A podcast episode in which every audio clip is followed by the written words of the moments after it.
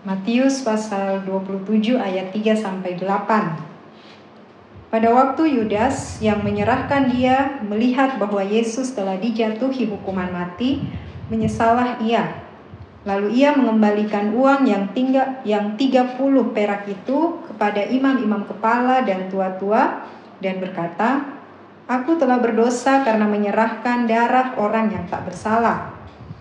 Tetapi jawab mereka, apa urusan kami dengan itu? Itu urusanmu sendiri. Ia pun melemparkan uang perak itu ke dalam bait suci, lalu pergi dari situ dan menggantung diri. Imam-imam kepala mengambil uang perak itu dan berkata, "Tidak diperbolehkan memasukkan uang ini ke dalam peti persembahan, sebab ini uang darah." Sesudah berunding, mereka membeli dengan uang itu tanah yang disebut tanah tukang periuk untuk dijadikan tempat pekuburan orang asing. Itulah sebabnya tanah itu sampai pada hari ini disebut tanah darah. Amin. Bapak Ibu, saudara-saudari dan adik-adik yang dikasih Tuhan, pada hari ini kita akan membahas tentang neraka. Kalau minggu lalu kita sudah mulai membahas tentang surga yang dimulai dengan Firdaus ya. Sekarang kita masuk apa itu neraka. Tuhan memberikan pesan kepada kami untuk menjelaskan apa itu neraka, apa itu surga, supaya banyak umat manusia, khususnya yang sudah percaya Tuhan Yesus, hidup sungguh-sungguh di dalam kebenaran firman Tuhan dan sungguh-sungguh mau dipimpin Allah Roh Kudus. Sehingga di dalam akhir kehidupan kita nanti kita pasti masuk di surga bukan di neraka. Jadi tujuan Tuhan untuk kami memberitakan surga dan neraka sebab memang Tuhan sangat mengasihi umat manusia seperti yang tertulis di Yohanes 3 ayat 16 karena begitu besar kasih Allah sampai Tuhan Yesus turun ke bumi supaya siapa yang percaya Tuhan Yesus akan selamat tidak binasa, artinya tidak masuk neraka. Jadi, mari Bapak Ibu, saudara-saudari, adik-adik yang dikasih Tuhan, bila mendengar uh, pemberitaan firman hari ini dan pada minggu-minggu yang lalu dan minggu-minggu mendatang tentang surga dan neraka, simaklah itu baik-baik karena itu juga akan memberi pengertian kepada kita di dalam menjalani kehidupan ini dengan sungguh-sungguh di dalam kekudusan dan kebenaran firman Tuhan. Kalau pembacaan kita tadi tentang bagaimana salah seorang murid Tuhan yang bernama Yudas Iskariot yang kita tentu sudah tahu semua ceritanya ya, dia menerima 30 keping perak untuk mengkhianati gurunya yaitu Tuhan Yesus. Dan akhir hidupnya dia malah menggantung diri dan tempat dia mati itu dijadikan dibeli oleh orang-orang Farisi dan disebut tanah darah karena tanah seorang pengkhianat ya yang membunuh diri. Jadi tanah tempat uh, Yudas Iskariot bunuh diri dan dia jatuh setelah dia menggantung diri dan isi perutnya terburai, artinya keluar ya, ngeri ya. Nah, Bapak Ibu, saudara-saudari, adik-adik yang dikasih Tuhan, apa hubungannya dengan neraka ya? Sekarang kita bahas pada hari ini tentang neraka. Di neraka itu ada dua bagian. Waktu saya dibawa Tuhan ke neraka, Tuhan menjelaskan yang di bagian permukaan neraka itu disebut Hades ya. Hades itu tempat penantian kalau ada orang yang tidak percaya atau tidak percaya Tuhan Yesus atau orang itu banyak melakukan dosa meskipun belum percaya Tuhan Yesus juga mereka akan pertama-tama waktu mati meninggal dunia mereka akan dijemput oleh dua malaikat maut lain kalau orang percaya Tuhan Yesus ya kalau orang yang percaya Tuhan Yesus dan sungguh-sungguh hidup sesuai dengan firman Tuhan dan dipimpin oleh Allah Roh Kudus dan kehidupannya menghindari dosa, dia akan dijemput oleh dua malaikat Tuhan. Dan itu akan dibawa ke mana? Ke Firdaus. Nanti dari Firdaus setelah tiga hari di Firdaus baru dipindahkan ke surga tingkat 1K, surga tingkat 2K, tingkat 3K atau di Yerusalem baru. Sesuai perbuatan-perbuatan selama hidup di dunia. Jadi Bapak Ibu Saudara-saudari adik-adik yang dikasih Tuhan Selama kita hidup di dunia ini Itulah kesempatan kita melakukan hal-hal yang baik Kalau kita yang sudah percaya Tuhan Yesus Kita memberitakan Injil Kristus. Siapakah itu Tuhan Yesus? Sehingga kita akan mendapat upah yang besar di sorga Ya. Pertama ketika kita percaya Tuhan Yesus Kita pasti selamat. Kita pasti masuk surga. Dan ketika kita melayani Tuhan, memberitakan Injil atau sesuai talenta kita masing-masing ya. Mungkin ada yang punya talenta sebagai pemain musik, sebagai singer atau penyanyi. Atau kita punya talenta sebagai olahragawan. Talenta apa saja ketika kita melakukan talenta-talenta kita itu untuk memuji memuliakan Tuhan, seperti contoh baru-baru ya, kami melihat juga di media sosial ada seorang perenang dari Indonesia. Ketika dia mengikuti kejuaraan renang dunia di Israel dan dia mendapat medali emas. Nah, itulah pertama kali lagu Indonesia Raya dikumandangkan di negara Israel. Kejadiannya baru minggu lalu ya. Jadi ini satu hal yang memuliakan Tuhan. Dia seorang perenang, olahragawan. Jadi talentanya renang ya, olahraga. Tetapi dia mempermuliakan Tuhan dengan dia sungguh-sungguh berenang dan mendapat medali emas. Jadi kita masing-masing sesuai talenta ya. Kalau kita talenta sebagai kepolisian, kita lakukanlah tugas-tugas kita sebagai seorang polisi yang baik. Kalau talenta kita di tentara, di militer, marilah kita laksanakan tugas kita sebagai tentara dengan sebaik-baiknya ketika kita membela negara kita diserang oleh musuh-musuh negara. Sesuai talenta kita masing-masing. Sedangkan neraka kebalikannya. Di neraka itu ada uh, beberapa tingkatan yang dilihat dari tingkat kejahatannya. Jadi di neraka juga ada ruangan-ruangan. Jadi neraka itu luas sekali ya. Berapa kali lipat dari luasnya bumi ya. Bumi saja sudah luas ya. Tuhan katakan kepada kami karena tanya bagaimana luasnya ini neraka Tuhan. Luas sekali, lebih luas dari bumi. Jadi Bapak Ibu Saudara-saudari janganlah kita berakhir kehidupan kita di neraka. Sebab setelah kita meninggalkan dunia ini masih ada kehidupan yang kekal lagi, ya. Tetapi tubuh kita sudah berubah menjadi tubuh rohani. Jadi kalau kita masuk surga, kita memiliki tubuh sorgawi. Tetapi kalau kita masuk neraka, tapi sebaiknya jangan ya.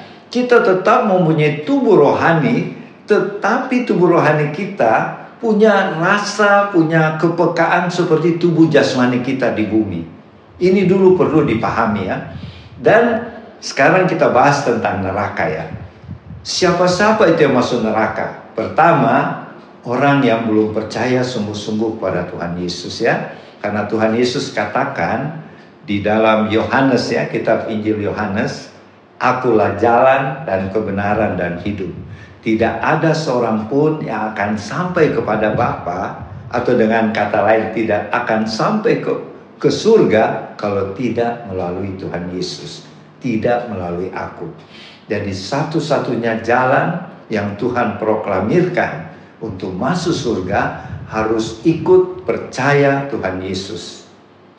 Ya. Dan sekarang bagaimana orang yang belum percaya ya? itu akan dihakimi nanti di penghakiman terakhir. Kalau kita baca di kitab Wahyu di pasal 20 atau 21 itu ada penghakiman tahta putih. Di situ semua orang dari berbagai agama akan dibangkitkan. Kalau sudah mati ya, dibangkitkan baru diadili sesuai kitab masing-masing. Kitab suci masing-masing ya.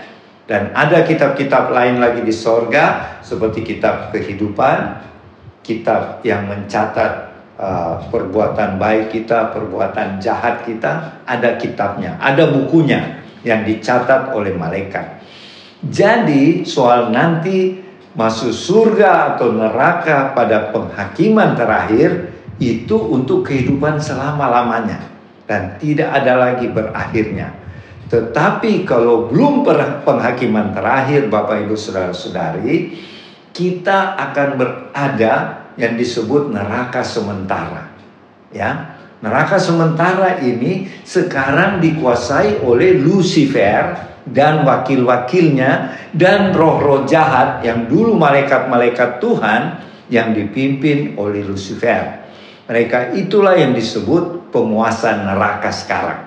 Ya, penguasa neraka sekarang, bukan neraka yang kemudian ya setelah penghakiman itu adalah neraka yang sungguh-sungguh sejati yang untuk diberikan kepada iblis dan pengikut-pengikutnya. Siapa itu pengikut iblis? Yaitu malaikat-malaikat yang juga jatuh dan juga manusia-manusia yang menyembah atau mengikuti si iblis itu.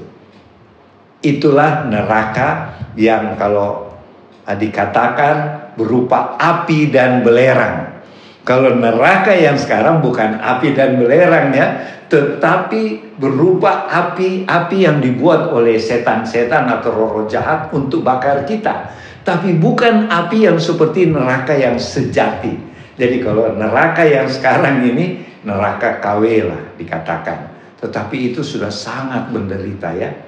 Sangat-sangat menderita. Karena ketika orang tidak percaya Kristus dan kemudian orang yang banyak melakukan dosa-dosa seperti penjudi, perampok, pembunuh yang tidak mau bertobat-tobat atau juga dukun-dukun ya atau orang yang menyembah iblis mereka itu sudah pasti masuk neraka. Dan untuk sementara mereka dititip di Hades yang namanya Hades. Hades ini adalah tempat penyesuaian untuk orang-orang yang tidak selamat. Saya katakan saya tidak selamat ya, karena mereka bukan masuk surga. Kalau yang selamat pasti masuk surga. Jadi yang tidak selamat pertama yang belum percaya Tuhan Yesus dan yang kedua sudah percaya Tuhan Yesus tetapi melakukan dosanya ulang-ulang-ulang. Dia tobat sekarang, berapa hari kemudian dia buat lagi. Kemudian dia menyesal, tobat lagi, baru buat lagi. Itu namanya mempermainkan Tuhan. Hati-hati ya, manusia saja tidak mau dipermainkan, apalagi Tuhan ya. Memang dia maha pengasih dan penyayang, tapi ingat, dia juga adil. Ingat ya kalau kita lihat di perjanjian lama, begitu berdosanya orang Sodom Gomora itu Tuhan bumi hanguskan. Begitu berdosanya orang-orang di zaman Nuh sampai Tuhan berkata, "Aku menyesal sudah ciptakan manusia." Jadi Tuhan juga pernah menyesal ya. Jadi saudara-saudara, kalau kita pernah menyesal karena orang berbuat mengecewakan kita, jangan kita apa namanya ya, itu normal Sedangkan Tuhan saja pernah menyesal, pernah kecewa karena manusia terlalu berdosa. Sehingga Tuhan turunkan hukumannya yaitu air bah. Jadi yang tetap hidup cuma Nuh, istri, anak-anaknya, dan istri anak-anaknya yang jumlahnya cuma delapan orang. Ya, tidak banyak. Jadi ingat, Tuhan juga adil. Memang Tuhan maha pengasih dan penyayang. Tetapi kalau terlalu ulang-ulang dosanya, ada juga batas kesabaran Tuhan. Jadi ingat ya, kalau orang masuk neraka, pertama ke Hades dulu. Kemudian masuk ke tempat-tempat tertentu di neraka yang sekarang ya, bukan neraka yang kemudian setelah penghakiman, itu sesuai masing-masing tingkat kejahatan. Contoh ya, kalau tingkat kejahatan tingkat satu itu masuk di Hades. Contoh ya yang tidak percaya Tuhan itu tingkat kejahatan. Terus kedua, dia tidak tahu kebenaran, jadi dia melakukan kejahatan-kejahatan. Artinya orang yang mungkin lahir sudah jahat memang, karena mungkin dia lahir dari uh, rumah tangga yang broken home, jadi begitu dia mulai berangsur-angsur dewasa, dia hidup dalam kejahatan. Itu masuk di tingkat kejahatan pertama, itu tempatnya di Hades. Tapi ada lagi tingkat kejahatan yang kedua, itu akan masuk tempat penyiksaan khusus lagi yang lebih kejam lagi yang dilakukan oleh Lucifer dan apa penjaga-penjaga neraka atau istilah kerennya utusan-utusan neraka ya. Itulah yang menyiksa orang-orang pada waktu masuk neraka. Kejahatan tingkat dua contohnya yang dilakukan oleh Raja Firaun. Waktu Musa menghadap untuk melepaskan bangsa Israel, Raja Firaun ini pertama tidak mau, tapi ketika Tuhan jadikan tulah pertama air menjadi darah, bertobatlah si uh, siapa Raja Firaun dan dia suruh pergi saja bangsa Israel. Tetapi kemudian waktu dia mau lepas, kumat lagi dia, dia tetap keras kepala. Sehingga sampai 10 tulah. Ini di tingkat kejahatan nomor 2. Jadi waktu saya dibuat di neraka ada Firaun di tempat kejahatan nomor dua ini. Jadi kejahatan juga ada tingkatannya di neraka ya. Dan siksaannya kalau kejahatannya misalnya kejahatan tingkat tiga, tingkat empat lebih berat lagi siksaannya. Ya, jadi kalau yang di tingkat dua itu kayak Firaun yang sebenarnya tahu kebenaran tapi ragu-ragu, ragu-ragu. Nanti Tuhan harus hukum baru sadar lagi, terus buat lagi tapi mereka belum kenal Tuhan. Kan Firaun itu belum kenal Tuhan. Jadi dia dapat di neraka tetapi untuk siksaan yang kejahatan tingkat dua. Nah, kita lihat lagi tingkat yang lebih jahat lagi, tingkat kejahatan nomor tiga ya. Itu yang seperti dilakukan oleh siapa? Raja Saul. Ya, Raja Saul dia sebenarnya waktu sebelum jadi raja dia adalah seorang yang rendah hati. Tetapi karena dia cemburu dan dia melanggar firman Tuhan, dia jatuh dalam dosa yaitu dia melakukan uh, seperti bukan dia yang berhak membakar mesbah, dia melakukan. Kemudian karena dia cemburu sama Daud, karena Daud sudah diurapi untuk menggantikan dia, karena Tuhan menolak dia, dia mau bunuh Daud. Kemudian bukan dia bunuh Daud, dia bunuh imam-imam di satu tempat. Karena waktu waktu tentaranya Saul pergi di tempat itu, Daud sudah tidak ada, imam-imam yang ada di situ sebesar 42 orang dia bunuh semua. Jadi kejahatan Raja Saul ini masuk di tingkat ketiga. Dan dia disiksa. Diperlihatkan oleh Tuhan, wah siksaannya luar biasa ya dia disiksa dengan kejam, susah saya mau cerita sini ya, tapi sangat kejam. Dan ingat, ketika sudah di neraka atau di surga, kita hidup selama-lamanya, tidak mati-mati lagi ya. Dan kemudian yang terakhir yaitu tingkat empat. Siapa yang ada di kejahatan tingkat empat? Yudas Iskariot yang tadi kita baca. Dialah yang paling tinggi kejahatannya tapi bukan cuma Yudas Iskariot ya. Di situ juga ada Hitler dan lain-lain yang saya dibawa ke neraka saya ketemu. Di mana letaknya itu? Di jurang paling dalam. Itu yang sebenarnya iblis juga takut masuk di situ. Tetapi yang sekarang sudah masuk Yudas dan beberapa orang-orang jahat ya kalau jurang paling dalam ini ini termasuk juga neraka yang akan disediakan Tuhan buat iblis dan pengikutnya. Tetapi karena kejahatannya sudah tingkat empat, inilah kejahatan yang paling tinggi, langsung masuk di jurang maut. Ya, itu kalau bahasa Yunaninya Tartarus, kalau bahasa Latinnya Ebis, Ebis ya. Di situlah iblis pun takut kalau dimasuk situ.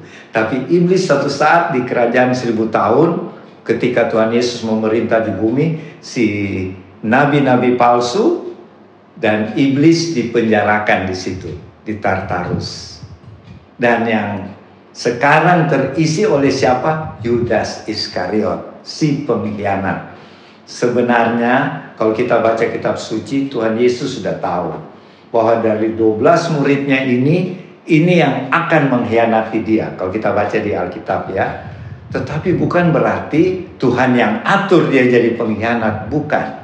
Tuhan tahu, tetapi Tuhan mau dia bertobat. Kalau dia bertobat, dia tidak ada di Tartarus sekarang. Yudas tidak ada di apa? Di jurang paling dalam itu. Dan waktu saya dibawa ke neraka paling dalam itu, si Yudas itu dia disalib. Dia disalib dan dia paling depan. Dan kemudian di belakang-belakangnya banyak juga orang-orang jahat lainnya ya. Inilah uh, kejahatan tingkat empat yang disebut dosa tidak terampuni yaitu yang menghujat Roh Kudus. Tuhan Yesus berkata semua dosa diampuni tetapi dosa yang tidak terampuni yaitu menghujat Roh Kudus apa itu dosa menghujat Roh Kudus yaitu Tuhan atau Roh Kudus sudah berulang-ulang kali menjelaskan bahwa ini yang benar, tetapi kita tetap menolak, itu namanya menghujat Roh Kudus. Dan Yudas Iskariot termasuk menghujat Roh Kudus. Kenapa? Karena dia sejak awal sudah dipilih Tuhan jadi murid bersama 11 murid lainnya dan dia sudah melihat Tuhan Yesus buat mujizat-mujizat dia sudah mendengar pengajaran Tuhan Yesus. Jadi dia sudah tahu kebenaran dari Tuhan. Tetapi dia tetap mengkhianat. Itu berarti dia menghujat roh kudus. Dan waktu dia mati bunuh, apalagi bunuh diri. Langsung dia ke neraka yang paling dalam. Itulah hukuman yang paling berat karena tingkat kejahatannya juga yang paling tinggi. Tingkat keempat yaitu menghujat Roh Kudus. Ya, jadi gini, kalau ada manusia mendengar hamba Tuhan, siapa pun dia, baik dia pendeta atau jemaat biasa, ketika memberitakan Injil Kristus, tapi tetap menolak dengan sengaja, bahkan membunuh hamba Tuhan itu, itu akan langsung ke jurang yang paling dalam, bergabung dengan Yudas Iskariot. Dan Yudas Iskariot dia disalib juga ya di neraka itu dan dia di paling depan. Dan di belakang-belakangnya salib-salib. Dan itu mereka disiksa, disiksa, disiksa dan penuh penderitaan ya. Jadi uh, pelajaran buat kita janganlah kita punya nasib seperti uh, Yudas Iskariot, jangan kita seperti Firaun, jangan kita seperti Raja Saul, dan banyak contoh-contoh di Alkitab yang tadinya sebenarnya mereka baik ya, tetapi mereka menolak kebenaran. Mereka menolak untuk bertobat sehingga tempatnya di neraka. Tuhan menyuruh kami memberitakan ini supaya lebih banyak orang berbuat yang baik, yang benar, supaya nanti masuk surga. Terutama percaya Tuhan Yesus adalah Tuhan dan Juru Selamat. Ya, oke. Sampai sekian dulu yang bisa saya sampaikan tentang neraka. Memang ngeri ya, tetapi ini adalah kenyataan dan kebenaran. Jadi neraka itu benar-benar ada dan disiapkan bagi orang-orang yang menolak percaya Tuhan Yesus dan sudah percaya Tuhan Yesus tapi sengaja mau berbuat kejahatan-kejahatan dan tidak mau bertobat. Sekalipun Roh Kudus sudah peringati supaya bertobat tapi tetap menolak, itu pasti masuk neraka. Ya. Jadi marilah kita sungguh-sungguh hidup dalam kekudusan dan kebenaran terutama dipimpin oleh Roh Kudus. Demikianlah firman Tuhan pada hari ini. Semoga menjadi berkat bagi kita semuanya. Tuhan Yesus memberkati. Selanjutnya nanti Oma Pala lebih melengkapi lagi uh, pemberitaan firman hari ini. Selamat siang Bapak Ibu. saudara-saudari di rumah serta teman-teman warlot kita jumpa lagi pada siang hari ini 17 uh, September 2023 saya menambahkan sedikit saja tapi saya tidak mengulangi apa yang Opa katakan. Tadi Opa berbicara secara garis besar bagaimana itu neraka dan tingkat-tingkatnya. Tapi kali ini saya menambahkan neraka itu bagaimana? Kenapa kita Tuhan ciptakan negara, eh, neraka? Ya, neraka itu sesuatu kita semua tahu di rumah itu penderitaan. Surga adalah sukacita yang memang Tuhan siapkan untuk anak-anaknya yang percaya, yang bergantung hidupnya. Tapi kali ini kita berbicara mengenai neraka yang melawan dari apa yang Tuhan mau. Di sini kita berbicara bahwa Tuhan menciptakan dia, menciptakan manusia dengan kemuliaannya. Tuhan yang menciptakan kita sebagai manusia. Jadi ada suatu kehidupan yang benar-benar hidup di dalam Tuhan, hidup menikmati keindahan, kenikmatan, damai sejahtera bersama Tuhan. Yang kita bicara siang hari ini adalah neraka. Itu saya tidak mengupasnya lagi, tapi kita di rumah sudah tahu bahwa itu penderitaan. Yang saya mau tekankan di situ kenapa harus neraka. Neraka sebenarnya Tuhan ciptakan untuk para setan, iblis atau penguasa alam roh, penguasa roh jahat itu sebenarnya Tuhan ciptakan. Tuhan tidak ciptakan untuk manusia. Tapi Tuhan menciptakan untuk uh, roh-roh iblis manusia karena pengaruh kehidupan dunia ini sehingga tertarik dengan karya iblis maka terikutlah dengan apa yang Tuhan tujukan pada penciptanya, pada yang dia ciptakan yaitu neraka. Jadi yang menjadi titik persoalan kita adalah kenapa kita harus masuk neraka sebagai ciptaan Tuhan. Itu kita tanya dulu pada diri kita sendiri. Tapi yang paling utama, saya ulangi sedikit saja, bahwa kita bisa lihat neraka lebih berbahaya kalau kita mengerti Tuhan. Tuhan yang memberi kita wawasan yang mana baik mana tidak.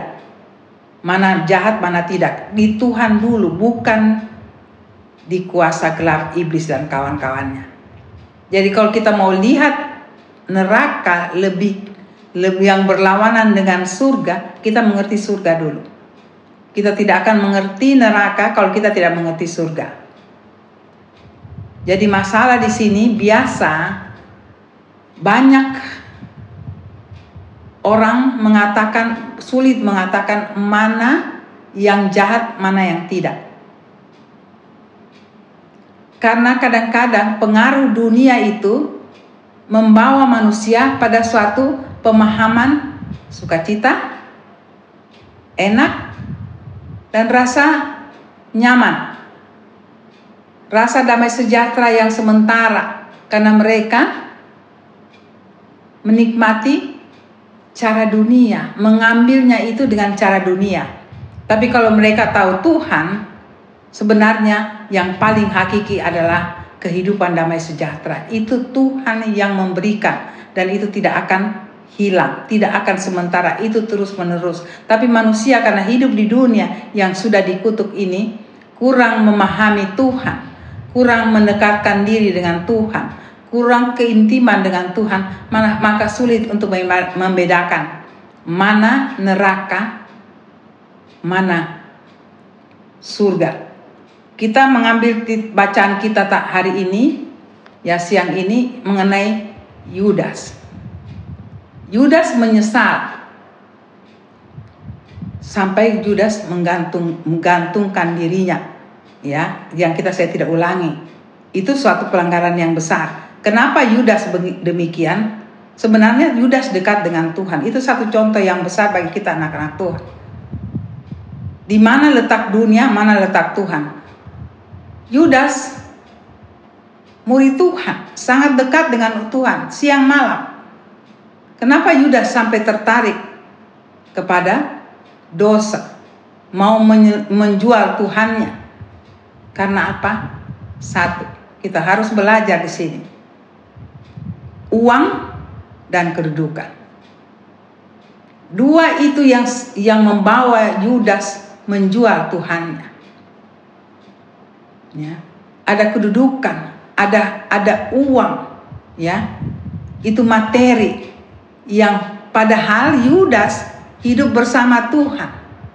Nah, di sini kita harus belajar di situ. Kalau kita mengikut Tuhan, kita harus tahu kita harus intim dengan Tuhan yang zaman kita adalah zaman kemurahan. Ya, karena kemurahan Tuhan, semua apa yang Tuhan punya, Tuhan berikan pada kita. Zaman kita ini enak sekali, sampai kita berbuat sesuatu yang melanggar Tuhan itu sudah terlalu sekali. Berarti itu sudah tanda bahwa kita tidak intim dengan Tuhan. Kita kurang tahu Tuhan, kurang mencari Tuhan lebih dalam lagi di dalam kehidupan kita. Ya, sekarang mudah, Tuhan turunkan rohnya yang kudus, yang tinggal dengan kita. Jadi kalau orang mengatakan saya tidak tahu yang mana jahat, mana tidak. Itu sudah salah besar kalau untuk saya. Karena saya berbicara untuk zaman ini. Zaman ini adalah zaman kemurahan. Surga dan neraka itu lebih jelas. Sampai anak-anak Tuhan tidak mengetahui mana yang hakiki kebenaran, yang tidak benar itu untuk saya sangat-sangat sayang sekali ya sangat sayang sekali karena Tuhan sekarang semua terbuka. Memang kadang-kadang kita membuat satu pembenaran untuk membenarkan kita kita banyak mengambil pembenaran dari firman. Firman itu suara Tuhan. Tapi kalau firman itu kita hanya copot untuk memenangkan diri kita, membenarkan diri kita, itu salah. Itulah kadang-kadang membuat kita menger salah mengerti mengenai Tuhan sampai kita keluar dari jalurnya. Saya tidak menek saya sangat tidak berbicara untuk menekankan uh, apa nerakanya karena Opa sudah katakan tadi. Tapi saya mau katakan pada teman-teman apa ibu di rumah bagaimana kita menghindar dari neraka itu. Tidak ada cara lain adalah kita intim dengan Tuhan supaya kita tahu mana surga, mana neraka. Tapi kalau kita mengambil contoh pembacaan hari ini, kenapa Yudas men, men, menjual Tuhan Yesus ya dengan 30 keping perak ya karena juga dia menginginkan Tuhan menjadi menjadi apa yang dia inginkan dia tidak dapat di Tuhan dia sampai dia menjual Tuhan Yesus dengan 30 keping perak. Itu sama saja kalau kita zaman kita, itu kita mendukakan roh kudus. Nah kita ada di pihak mana? Kenapa Yudas demikian? Karena berterpengaruh dengan keadaan dunia, kedagingan. Kedagingan itu adalah uang, materi, dan kedudukan harga diri. Kalau kita sudah dekat dengan Tuhan, carilah Tuhan apa yang Tuhan mau. Kalau kita misalnya ada hal-hal yang tidak kita mungkin kita ingin tapi tidak tercapai, kita dengan Tuhan. Jangan kita ke dunia ini. Bagaimana caranya supaya itu kita bisa tak kita bisa merasakan itu benar atau tidak? Ya, supaya kita juga hilang dengan hal-hal dunia, kita harus intim. Tidak ada cara lain intim dengan Tuhan. Kalau kita intim, Tuhan tidak membuat satu syarat yang penuh, yang sempurna. Kita mengerti Tuhan, kita mau ya, kita mau berusaha dan kita tahu Tuhan adalah sang pencipta kita. Kita tahu Tuhan sangat mengasihi kita. Kita harus punya rasa itu dengan Tuhan. Kita mau pun bukan uang tidak tidak penting, bukan kedudukan tidak penting, itu Tuhan tahu kita hidup di dunia, tetapi biarlah itu Tuhan yang mengatur hidup kita. Tuhan yang mengatur jalan hidup kita. Ya, Yudas karena kecewanya dia pergi ke dunia. bukan ke Tuhan. Sampai terpengaruh deh apa yang terjadi dengan Yudas. Nah, itu menjadi contoh besar sebagai kita anak-anak Tuhan. Itu menjadi contoh bagaimana dunia menggoda kita. Paling banyak materi dan kedudukan. Itu kita harus hati-hati. Karena itu banyak yang menjerumuskan kita ke hal yang salah. Yang tujuannya adalah neraka. Itu cara iblis melihat cara hidup kita, cara pemikiran kita supaya kita tidak saya ulang lagi supaya kita tidak terhindar kita jangan mengikut cara ini kita terhindar tidak ada cara lain intim dengan Tuhan tidak ada kata lain tidak ada kata lain. Intim dengan Tuhan saya ulangi di situ kita melihat ke keadaan baik dan buruk. Bagaimana kita buruk bagaimana kita baik Tuhan yang kontrol kita. Jangan keluar dari rananya Tuhan. Tuhan tahu, Tuhan tahu pikiran kita, bukan berarti kita Tuhan kita tidak boleh. Kadang-kadang kita memang manusia. Kadang-kadang kita mau keluar, tapi karena kita intim dengan Tuhan, Tuhan tarik kita kembali. Jadi dalam hidup ini berusaha, saya tekankan selalu berusaha intim dengan Tuhan. Kalau apa yang Opa terangkan tadi itu tingkat-tingkat di dalam neraka. Saya tidak ulangi, Kak, supaya kita jadi pengetahuan. Tetapi kalau bisa, itu hanya diterangkan supaya kita tahu sebagai pengetahuan, ya. Penderitaan semua di situ. Tapi kalau dengan Tuhan, Tuhan perlihatkan itu semua. Nah, sekarang kebebasan dari kita, mau yang mana? Kadang-kadang karena dunia mengiming-imingkan sesuatu yang instan, kita lupa Tuhan.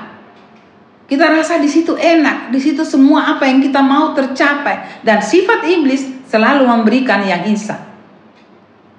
Kadang-kadang orang bilang dengan Tuhan itu susah, tidak susah. Malah Tuhan mendidik kita supaya kita radikal. Kita melihat kehidupan yang enak itu, yang nyaman, sukacita, damai sejahtera dengan cara Tuhan dan tidak bisa iblis campur tangan di situ. Tapi kalau kita mulai keluar dari jalur Tuhan, ada hak iblis. Ada hak iblis untuk mengambil kehidupan kita. Dan alam roh itu adil. Ya, tidak ada abu-abu. Oh, saya dosa kecil, Tuhan pasti pasti ampuni saya. Tidak begitu, tidak demikian. Ya, tapi Tuhan itu tidak Tuhan yang sangat kata kita berpikir bahwa Tuhan itu dosa dan tidak.